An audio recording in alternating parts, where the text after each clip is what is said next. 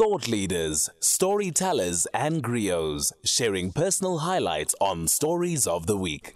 10 to 8, you are with SFM 104 to 107, and we look forward to your engagement as well. Don't forget, after 8 o'clock, we have a breath of fresh air where we talk to young people in South Africa about diverse topics.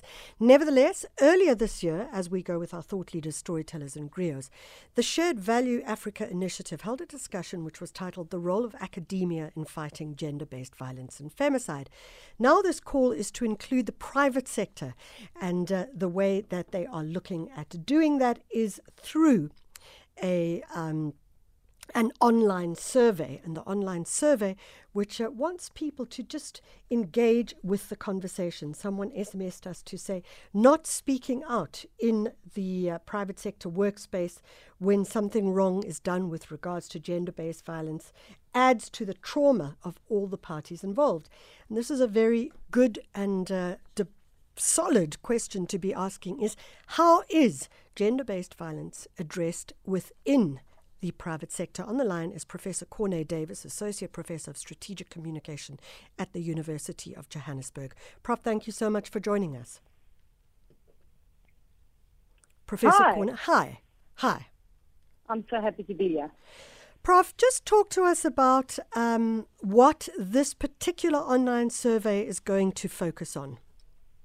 Well, you see, to date, gender-based violence has been studied as a public health concern, and it's been raised in the in subjects such as social work and sociology. It's never been approached as a business problem or a strategic communication issue. So, since the publication of the National Strategic Plan by the President to address gender-based violence, there's been an increasing call on the private sector to participate in addressing the prevention and, and, and dealing with gender-based violence. So never before have employees been asked, what is their knowledge about the prevalence of gender-based violence and what do they believe should be done in the private sector to address it from an employee perspective? Because you see, the problem is that gender-based violence is invisible. Neither victims nor perpetrators want to be identified. They don't want to discuss the matter, their private lives at work. So employers are typically none the wiser in terms of the gender-based violence experienced by employees. We've done a study with Tears Foundation in 2017 where we showed the high prevalence of gender-based violence distress calls coming from the heart of Sandton and the neighboring areas. So there's a misconception that gender-based violence is a, a rural area, a, a, a lower socioeconomic class issue, while it's in the heart of our society, in every organization, every space. We have victims and perpetrators of gender-based violence, and therefore we want to show that this is what employees are experiencing.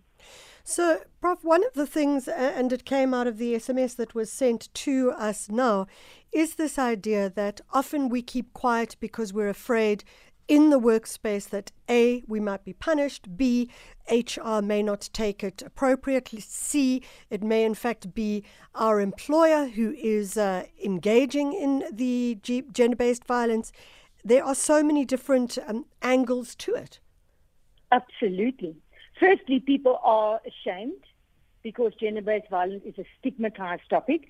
Secondly, as you rightfully say, people don't want their employers to think that it's interfering with their work so that they won't get promoted or that they may get fired or they may be seen as a as a problem. Also, sexual harassment is what is known, the known form of gender-based violence in the workplace. It's not the most prevalent form, but it's very common. And the most prevalent form of gender-based violence is intimate partner violence. I mean, when they say one out of three women experience some kind of physical or sexual violence in their lifetime, that is correct. In South Africa, it's four times the global average statistic. So the, the fact is that, or, or even even uh, there's a, there's a, even a lack of knowledge that they're actually experiencing gender-based violence. You know what we see in the news, it's reported, is femicide.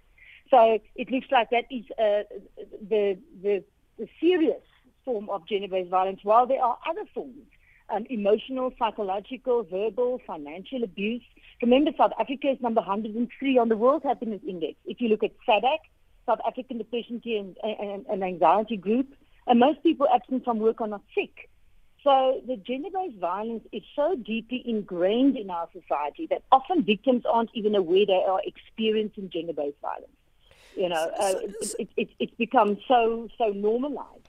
So, Prof, so there's a, there's a need to address this. So, Prof, I mean, there are there, there are different ways that it may happen. I mean, as you say, people who are absent may may it may be for hugely other issues as opposed to being sick.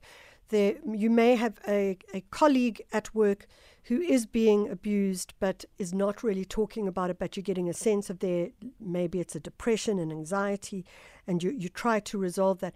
How best can uh, employers deal with this kind of thing? Is it through workshops in their organization?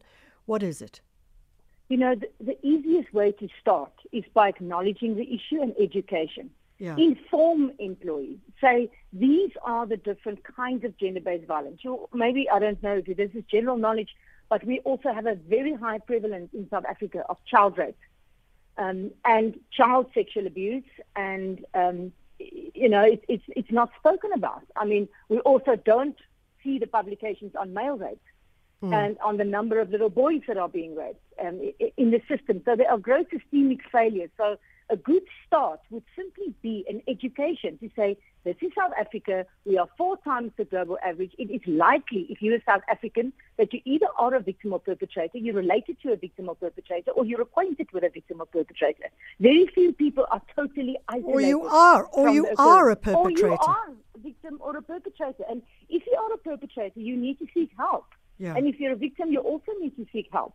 So somewhere the recovery process must start, and people spend most of their working time at work, at their, their, their lifetime, they're at work.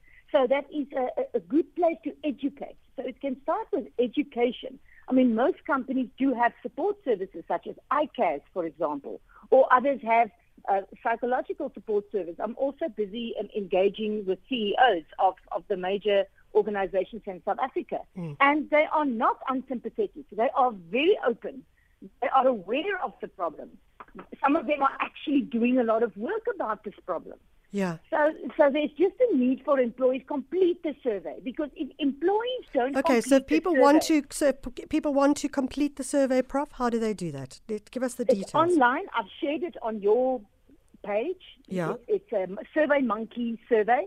It takes 10 minutes. yeah, no, no, no. But now listen, not everybody can get onto our page. So let's find a way to show people, tell I've got people. It on my LinkedIn page. Okay. My, my, so it's on social media. I also put it on Twitter. Okay. Shared Value Africa Initiative also shares it because they're Yeah. our research partner. Yeah. Um, And what's they and what's your their page. LinkedIn page, Prof? I'm Professor Corné Davis. Okay, so just look up I'm Professor. easy to find. So just look up Yes. Professor Corné Davids Davis online. Uh, so- Davis with an yeah, IS. D not A a- V I S. sometimes Yeah, I've got that. Yeah.